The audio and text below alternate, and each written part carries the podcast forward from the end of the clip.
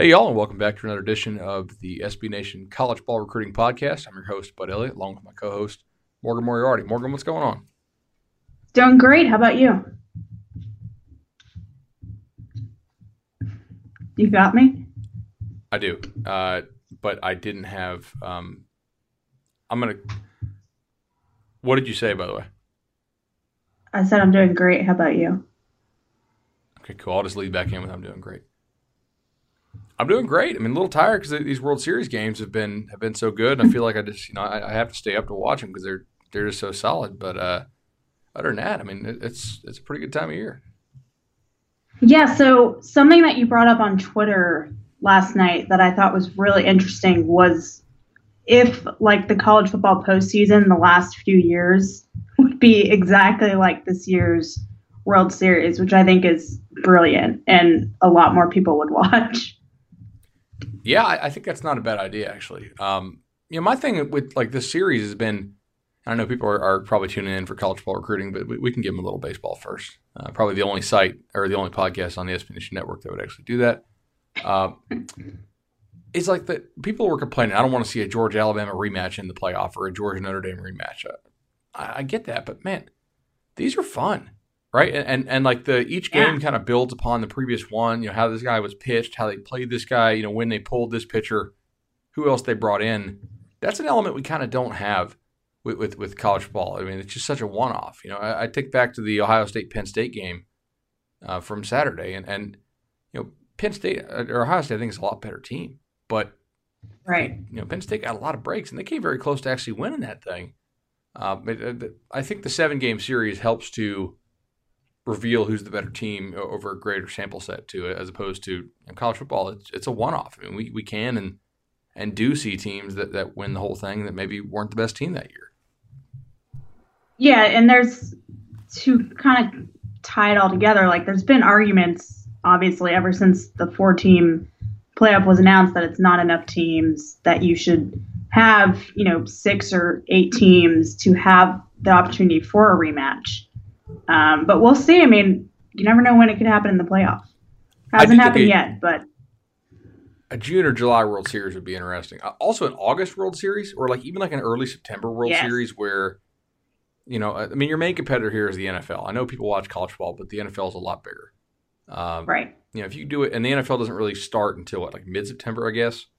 Um, mm-hmm. You know, it's a week or two after college. That that that could be interesting. Maybe you can make the season shorter, which I I doubt anybody would go for that, but that'd be cool.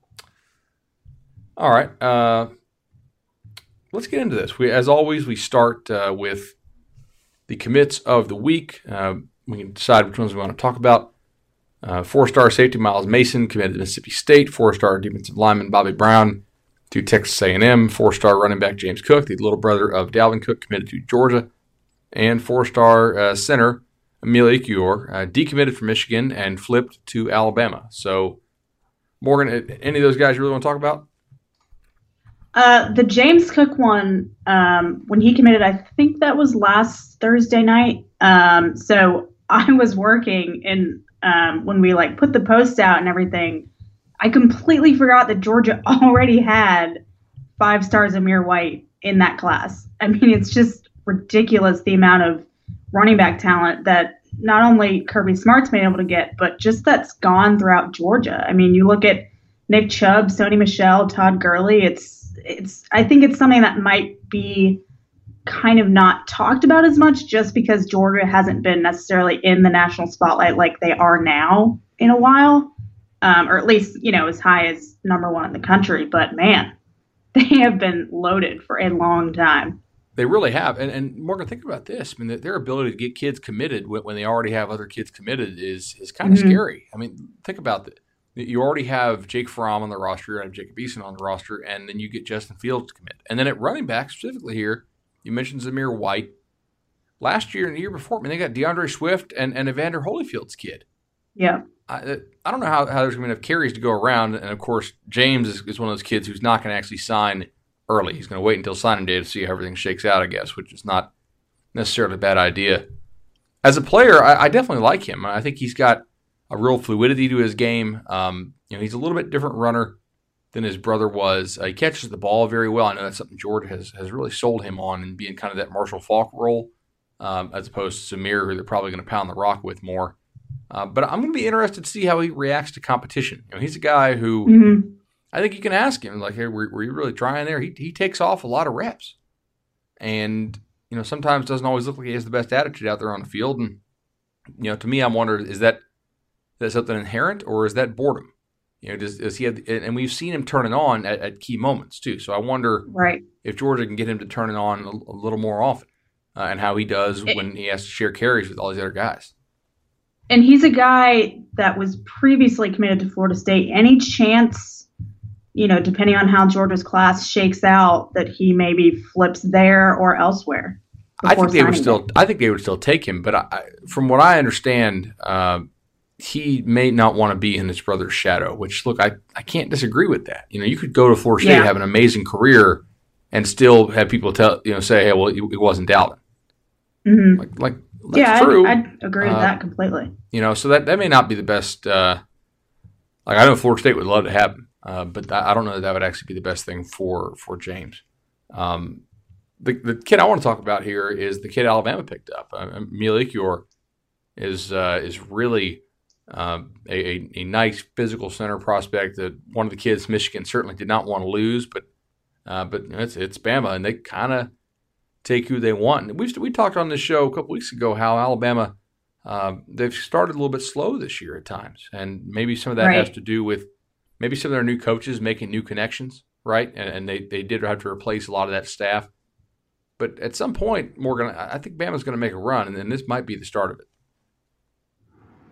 Yeah, and, and I think the early signing period is another really interesting factor to that because, you know, in previous years, you would look at Alabama in November and say, okay, well, they might not be strong right now, but they still have a few months until signing day. I mean, the early signing period starts in a month and 19 days.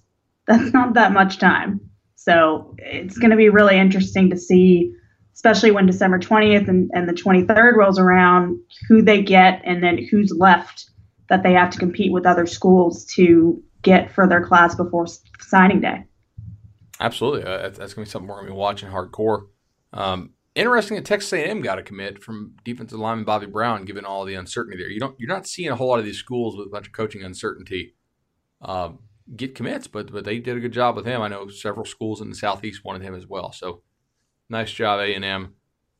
Morgan, we, we, mentioned coaching uncertainty, uh, and I got to give our show credit here because we both kind of were on this earlier than I think a lot of other mm-hmm. national media was. The idea that your boss doesn't put out a statement throwing you under the bus unless they are preparing to try and fire you for cause and not pay you an enormous buyout, and that would be the bosses at Florida and the coach would be Jim McElwain. So I, you're our Gator correspondent here on this show. I'm, I do more than Knowles. Take it away. What what what are your thoughts on this? Yeah, and just thinking back, the last time we did our podcast was a week ago. I I did not expect Jim McElwain to be gone. Like like if you would have asked me, do you think Jim McElwain would be gone a week? I would have been, said no way. I mean, this will play out probably throughout December, but I think it was you know a smart move. Florida's has not especially from the administration side, they have not gelled well with Jim McElwain. Um, it's it's never really been like a great fit. Um, you pair that with how this season's going, how the offense has seemingly gotten worse since he was hired, especially just looking at this year alone. Um, I think it was the right move. It was it helped Florida be able to get down that buyout, which was set at I think it was 12.7. I know it was in the 12 um, million range. But um, I mean, Florida saw the opportunity to fire him with cause and and move on, and they they acted at the right moment. And now, you know, they're they're one of the first major head coaching jobs to open up. So that gives Scott Stricklin a chance, even though, as we've talked before. Um, you know, I think we have a good idea of who we'll be contacting, probably Dan Mullen or Scott Frost. Um, but it, it gives Florida a head start to talk to the guys they want to talk to, and and you still have schools like Texas A&M, like Tennessee, um, who haven't done that yet. So um, I, I, think it was really good on strickland and Florida to just cut cut the ties and and move on. if, if you're going to be in a position to make coaching hire, you want to. I think you want two things. You want financial freedom, which they got mm-hmm. because apparently they only had. I think McMurphy or, or ESPN, one of the two, reported that they, they were only had to pay him four million of the almost thirteen. I mean, that's a, right. that's a pretty nice little cost savings there. You want to have the financial freedom to go after whoever you want, and not be not be tied down by okay, we can't afford this guy or his staff. And you want to be the best job available on the market. And I got to tell you, I, I think Florida accomplished both these things here. And this was a very shrewd move um, by, by the Gators, but one that, that I think if you're a good manager of the program, you have to make. You, you realize the guy is not really taking Florida in the right direction. You fire him uh, at, at a huge you know discounted price. You don't have to pay the big buyout, and you can go hire somebody else. It, it's not the ability to hire; it's, it's usually the ability to fire. You know, are you stuck with someone for too long because you can't afford to get out of it? Is a big, big question a lot of programs face. Uh, what job coming open reasonably would, would, be better than Florida? None that I could think of. I mean, Tennessee won't be better. A&M won't be better. Arkansas certainly not. I don't think anybody in the Big Ten. I mean, Florida's going to be the top job on the board this year, right? Yeah, I, I would say probably the, the if it does come open, closest to it would probably be Nebraska, just like we talked about last week, how, you know, despite its struggles, it, it still has a ton of national and historical relevance um, in, in terms of getting a big name hire. But yeah, absolutely. Florida would, and I think that that's talked about a lot recently, given how down Florida's been, how, you know, Florida still isn't Florida, but I mean, for the right head coach, it certainly is. Yeah, I think that's that's dead on. Uh, so Jim McElwain getting the buyout. I also think if you're McElwain, right, it makes some sense. It, let's say Florida has some additional dirt on you, which they might. Who knows? If you want to like be in coaching again quickly, having a long drawn out buyout stuff like like buyout process with Florida that emphasizes how much they wanted to fire you does not help your hireability. Taking the money and going away quietly and saying, "Hey, it just wasn't a great fit," is a much smarter move if you want to stay in coaching. Now, if all you're concerned about is getting the money, then that's not the smart move. But uh, I think this could actually help his ability to get hired, as opposed to if he had stayed and tried to fight this and made a big big deal out of it in public. Um, yeah, absolutely, and especially when you know we're not too far off from the full start of coaching carousel season next month. Speaking of which, it could be spinning soon. But uh, we had one coach who was squarely on the hot seat. We thought uh, win, uh, and one coach who we thought was doing well. They lost, and then one coach who, for some reason, is still coaching.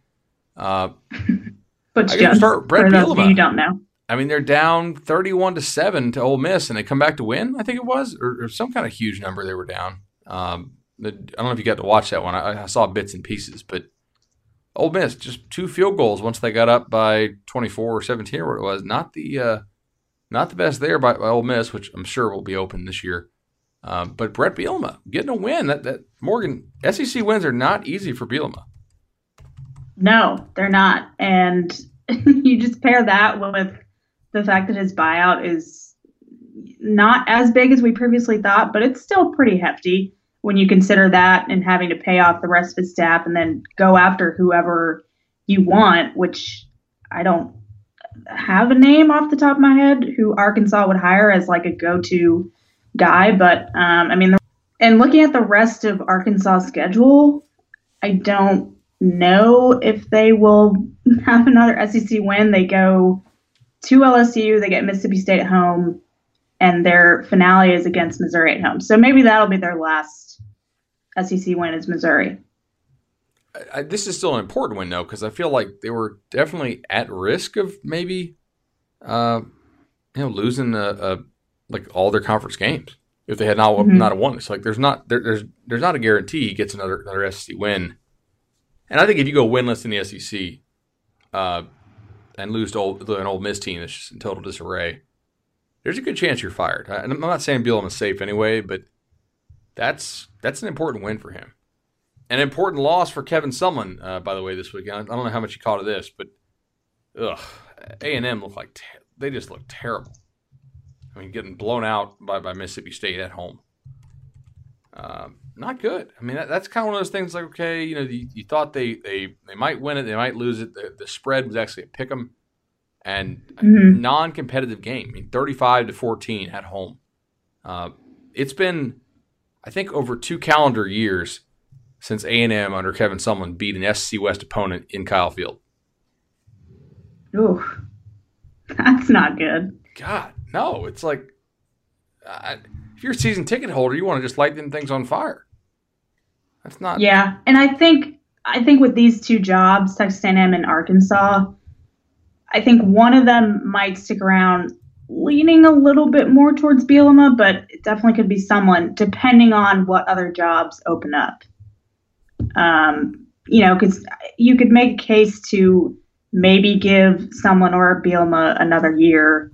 Um, you know, just say that that's your reasoning, um, but really you're just waiting until the next coaching car- carousel season to see what opens up. I, I, completely agree with you. By the way, that if, if one of these two people get get to keep their job, that it'll be Bielema. I, I do not think A and M wants to keep someone around. I, I, have a feeling like they actually want to. Um, they're looking for any, any, kind of reason to get rid of him.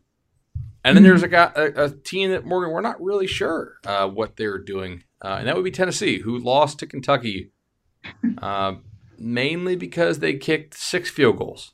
Did not make all six, but they kicked six field goals, not really cashing in on drives there. They also threw a Hail Mary that ended up short of the end zone. So that's kind of a, like that kind of encapsulates Tennessee season right there. Um, desperation not ending up in victory. So, yeah. Ugh.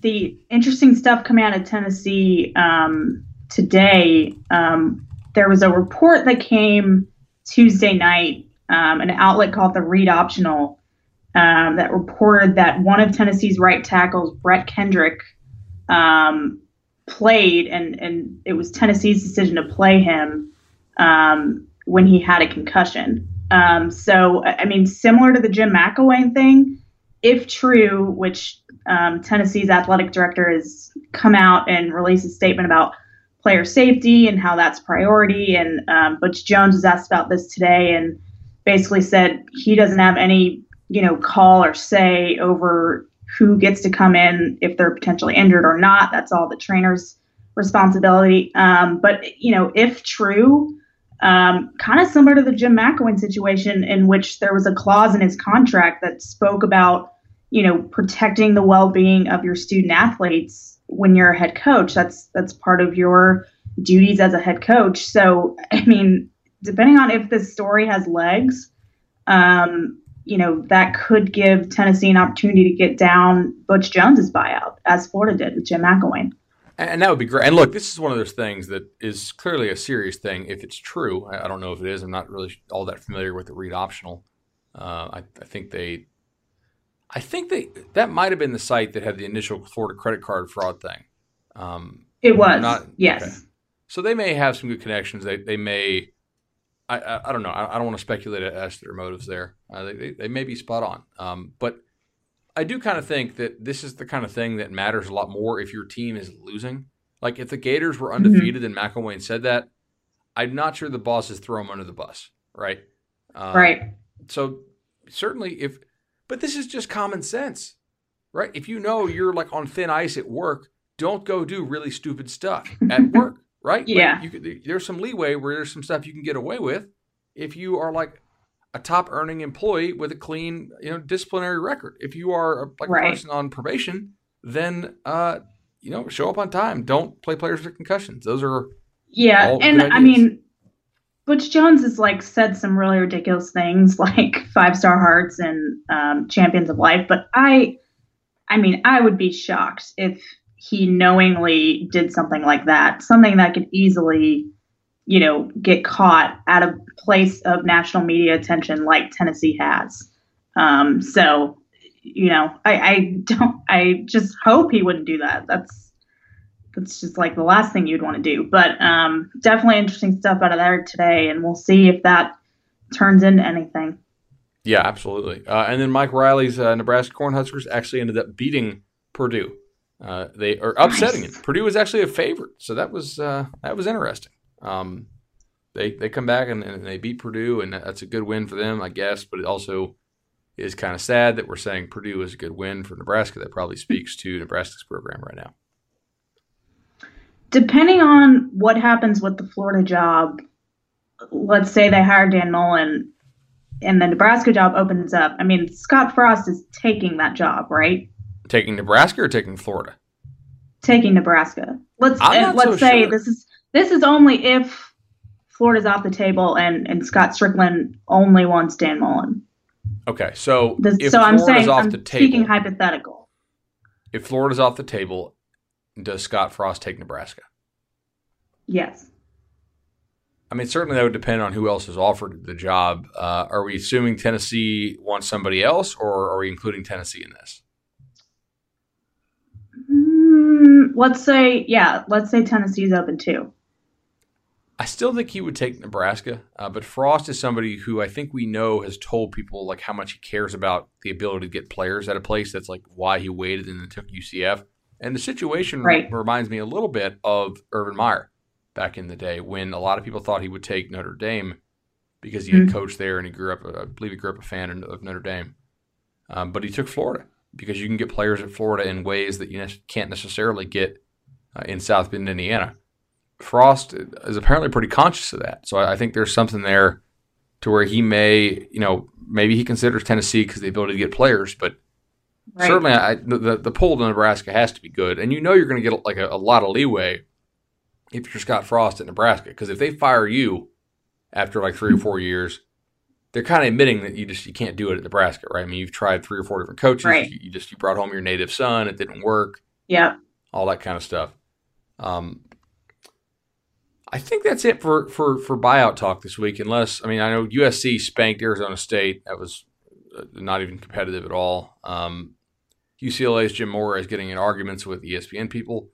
Uh, so that's that's interesting. But I'm not sure either of those folks are necessarily like more hot seedy than they were uh, after last week. I mean, I, I think USC was expected to beat Arizona State. So may, maybe we'll talk about them after this week. Uh, a uh, little more recruiting stuff here, though, unless you got somebody else to talk about with uh, with buyouts. No, I'm good. All right. Uh, so Morgan, let's turn to recruiting here. Oklahoma is kind of kicking some serious ass. They they, they picked up uh, um, nice kid over the weekend, and then they also four of the eyeball emojis from head coach Lincoln Riley. So potential chance there that, that Oklahoma could uh, could have gotten some silent commits. I mean, the, the kids haven't announced yet, but I mean. Maybe uh, uh, I always butcher this kid's name. I, I met him up in, in, Chicago. He's a linebacker. He's committed to Texas, but he's, he's at IMG.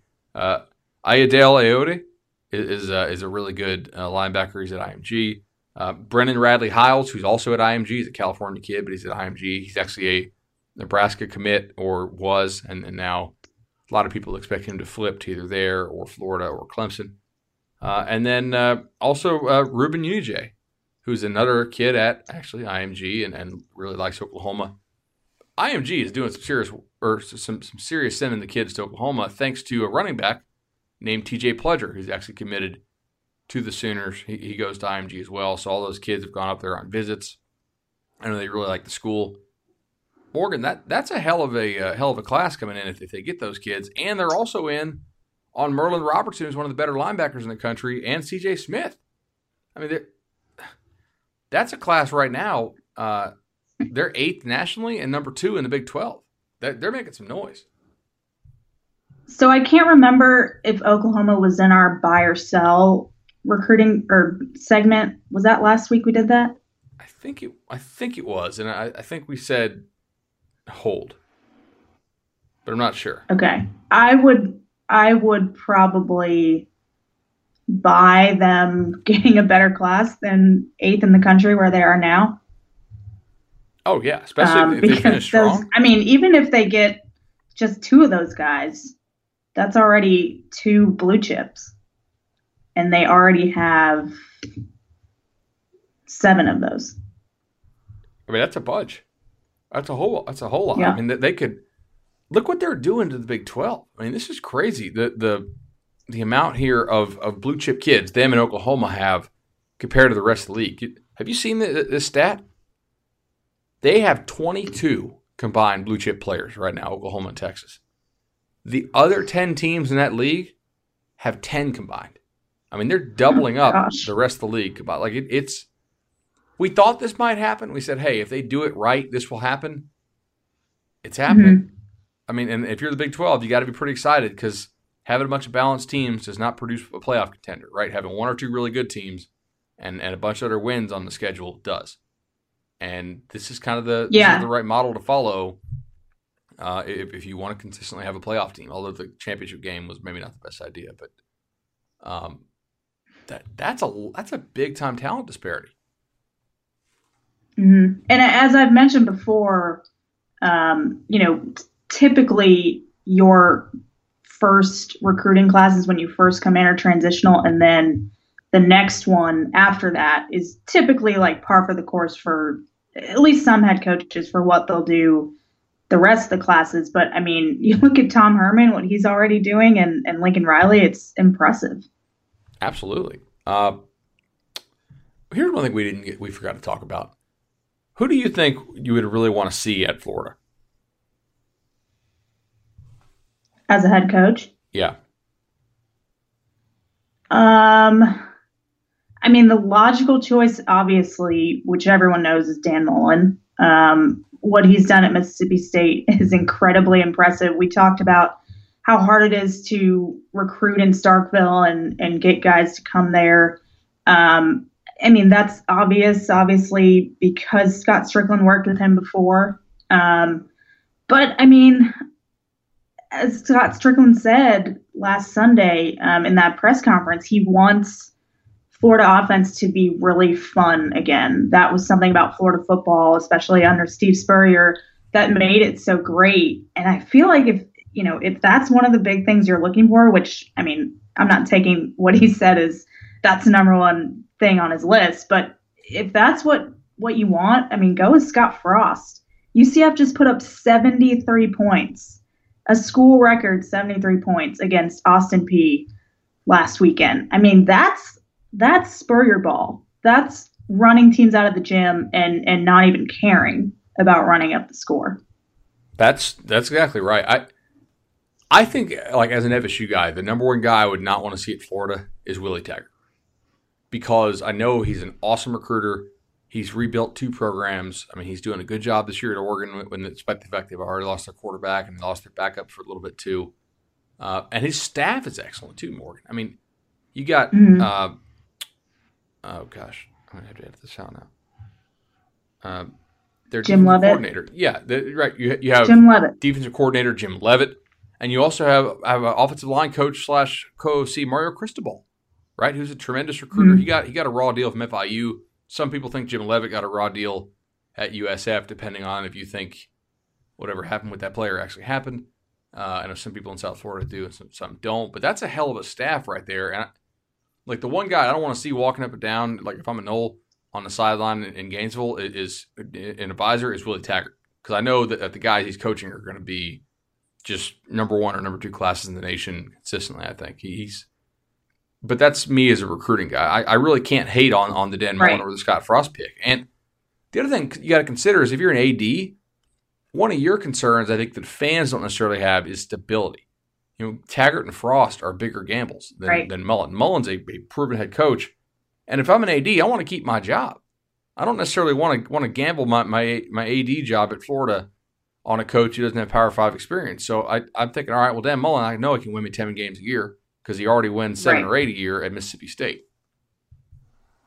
That's true. I mean, I think Stricklin's in a really, really interesting spot here um, because and you talk about you know taking a gamble. I actually wrote about Willie Taggart in Florida this week, just basically laying out why you know he's a great candidate for Florida, and if he's not one of the obvious choices, um, which you know him just arriving in Eugene obviously makes it unique, and I think lessens you know his um, potential to actually end up at Florida. Um, but I mean, Florida hasn't really, especially with these last two hires, Muschamp and McElwain, that wasn't really like an aggressive home run hire. I think in a lot of Florida fans' eyes. So it's it's a really big decision, and Stricklin want, needs to consider that. Does he want to get some of these, you know, newer-ish? Taggart's not really new, um, but Frost certainly in his first head coaching stint. Do you want to take a gamble? And and be aggressive and get the big name hire, or do you want consistent stability, a guy who you know can, you know, at least, you know, be consistent and give you nine or 10 wins, you know, maybe some, some Orange Bowl berths here or there. I think it's, you know, it's interesting for, for him to consider what, which, which one he wants to get. I think you're exactly right on that. Um, it, it, the the guys that they went after are are not necessarily slam dunk types. I, I think that's a great observation. Um, I think I would I would call them kind of safe. Yeah, like guys that you thought, you know, okay, Will it's real hard for was, them to fail. Right. Will Muschamp was the coach in waiting at Texas. You know, everyone loved him there. Obviously, an incredible defensive coordinator. Um, whereas Jim McElwain, it wasn't really a home run hire, but it made sense on paper. You know, had a ton of success as the offense coordinator at Alabama, and then what he did at Colorado State. But you know, still that wasn't it wasn't like an overwhelmingly thrilling hire that Florida fans were like jacked about. He also like didn't mix in real well there. Like you, you probably shouldn't complain about the, the quality of the facilities like the day after they give you a contract extension. Maybe like wait a week or something. Um, just, just I, I, give him credit. Florida at least got an IPF because of Jim McElwain. They so. did. Yeah, squeaky wheel gets the grease. Uh, you know, I the other thing too is that I think Morgan, there's an there's an issue here, and it's that the calculus in the East has changed, right? It used to be it wasn't that hard to win the East for like probably a six or seven year period there, but now if you're if you're Scott Stricklin, you've got to start thinking, oh my God, what if Georgia has finally put it together? I got to get a guy who can hang with with with that, not Mark Richt Georgia, but Kirby Smart Georgia, which is maybe like a win better a year. They're going to play like this. Right. Well, I would even, I mean, I would argue he's thinking that way now. Georgia's the number one team in the country. You look at their right. recruiting class and they just beat Florida 42 to 7. I mean, that's a huge factor. So that all plays into it too. And maybe that does, you know, prompt him to maybe go after a Scott Frost or a Willie Taggart or just like more of an aggressive hire to keep up with that or to really care about fake death threats, like even more. Right. Yeah. You know, uh, potentially. That's that's something to think about. Um, okay, well that's uh, a good transition now because Georgia is doing really really well in the recruiting world. They are the number one class in the SEC now. Um, two five star commits in Justin Fields, Zamir White. They also have James Cook, like we mentioned. They got Adam Anderson uh, two weeks ago. We talked about him. Uh, Azeez Ojulari and a number of really top targets left for them as well. Uh, Morgan, they're going to have a shot to, to, finish with another top five class. Uh, you know, Jamaree Salyer is a great guard they're looking at. Trey Hill is a great, great offensive lineman they're looking at. Tyreek Johnson, uh, who I, I think you've seen at camps as well, really good safety out of, out of Jacksonville. Mm-hmm. Trinity Christian, Luke Ford, who's a tremendous looking tight end prospect. I know he's looking at them. Um, man, they got a lot of guys who are are legit four or five star types who, who may end up picking picking the Bulldogs. So that that's uh, that's something you got to consider if you're Florida. Um, but we have something else to consider. We have to got to consider lines this week, uh, and there's a lot of games to talk about. Yeah. Let's run these down real quick, uh, and we'll uh, figure out what we want to talk about. Penn State is coming off a difficult win uh, or difficult loss rather at at Ohio State, and they got to travel to Michigan State. They're laying eight points. South Carolina is at Georgia. They're laying 24 and a half, or Georgia is. Uh, wow, that is a lot. Uh, Wake is traveling Notre Dame. Notre Dame, maybe a little sandwich game here between NC State and Miami. Uh, Notre Dame laying 13 and a half. Clemson laying seven on the road at NC State. Uh, Ohio State is is dropping 17 and a half at Iowa. Iowa State at West Virginia. West Virginia is favored, so that's uh, maybe not, not enough respect from Vegas for the Cyclones. Stanford at Wazoo, two and a half for Wazoo.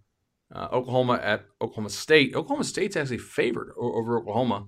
Uh, TCU is hosting Texas and laying seven.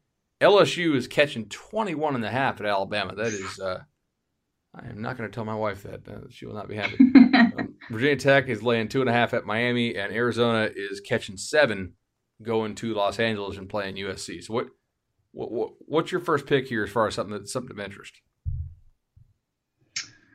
I will take Virginia Tech covering that just because I'm worried.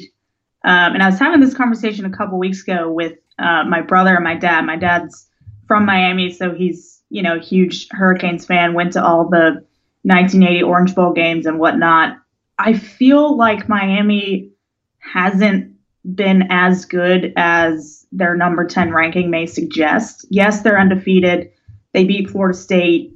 They beat Syracuse, but I don't know, you know, how good those wins actually look. So, I mean, I just I, I'm worried that Virginia Tech's just going to come in and blow Miami out and kind of um, break the facade of of what a great year Mark Richt's having this year. But I mean, hopefully that doesn't happen, and it's a good game down in Coral Gables. But I mean, it's not like Virginia Tech's going into the Orange Bowl; they're going into Sun Life Stadium.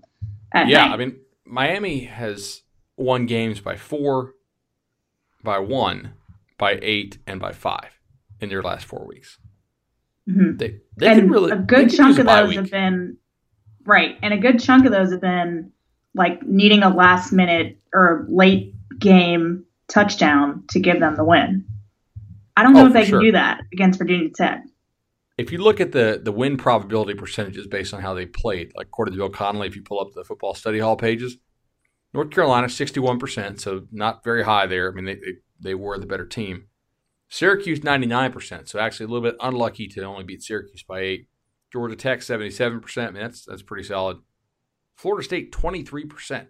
I mean, very lucky to beat a, a two and five FSU team apparently, uh, according to Bill's stats. That's uh, yeah, I, I'm not so sure they're going to beat Va Tech. Virginia Tech, uh, I, they're they're looking pretty good. Miami is looking kind of shaky. I, I am not looking to take take the Hurricanes here at home. Um, certainly, that's uh, that's something to be watching there. Um,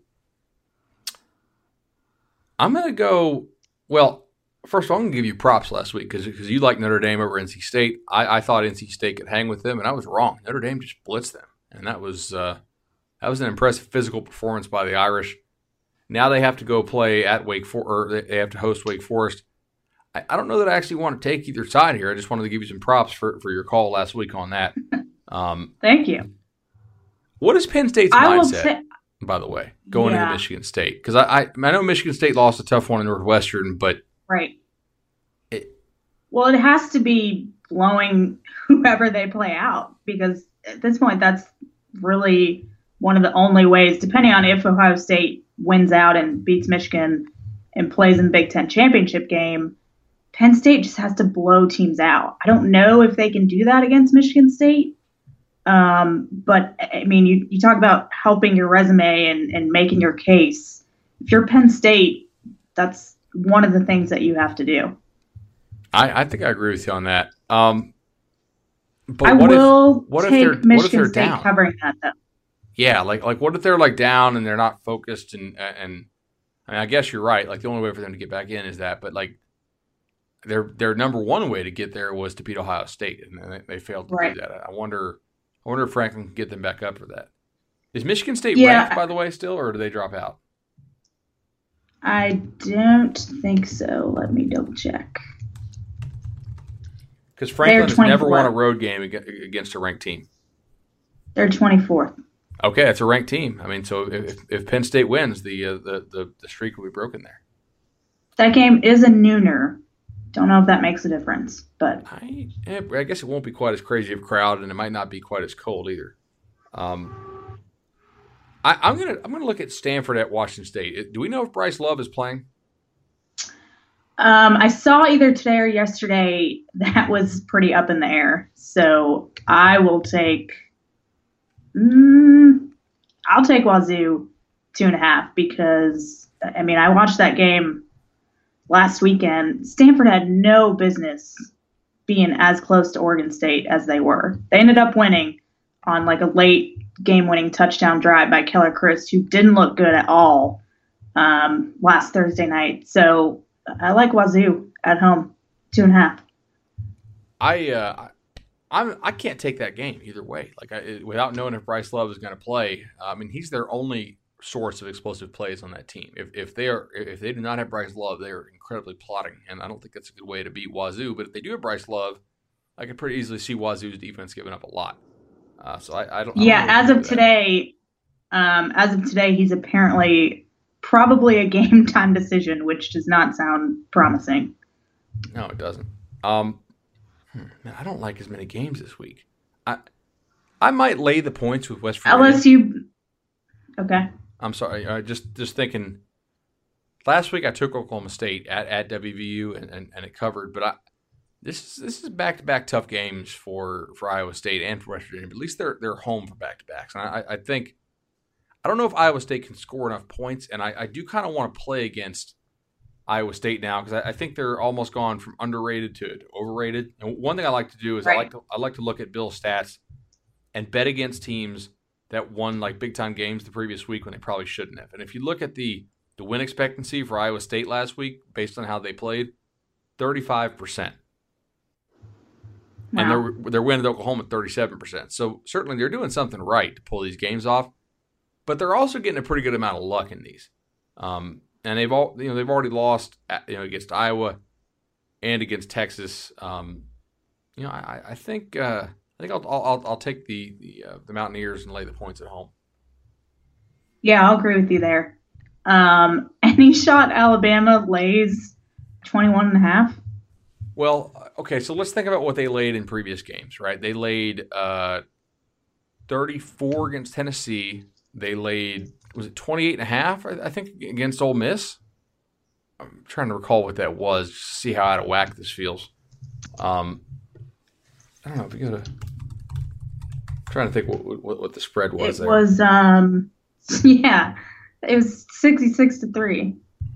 Oh yeah, no, I, I, guess I'm just trying to think about like what the actual spread was entering the game. Um, you know, looking back at it here.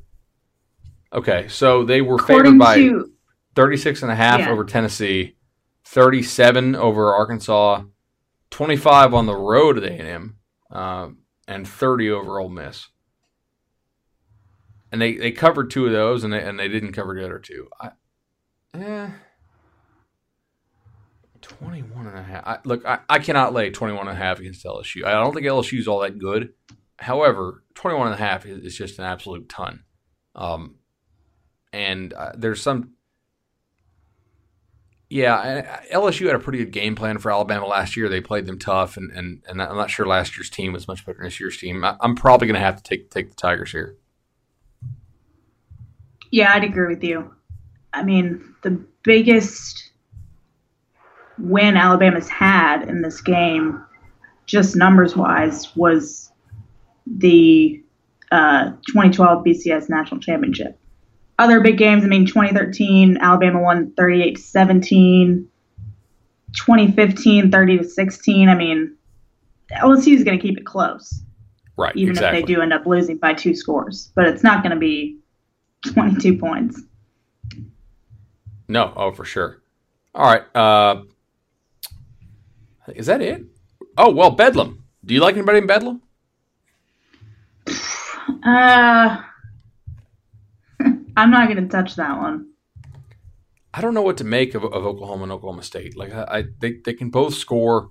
Uh, Texas really gave them some problems up front, but at the same time, you know, Texas defensive line I think is a lot better than Oklahoma's is. Oklahoma can also score, you know, a, a lot more than Texas could. I I'm considering taking Oklahoma because um, I, I, do think they, they, outclassed most of the people they played. They look the, the win at Ohio State looks even better.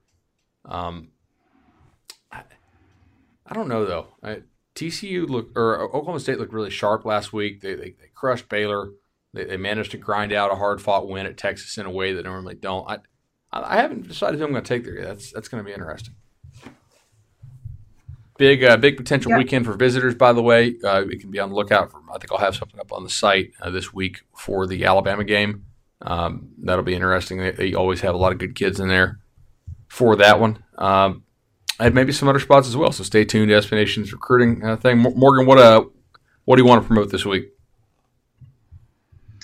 Uh, big things on the radar. This has kind of been a weird week for me because I've been like working on a bunch of different stuff. Um, am working on a piece about um, search firms with respect to using them to hire college football head coaches. Um, not sure if that's coming this week or next week, but um, that's one of the bigger things I'm working on this week. Very nice.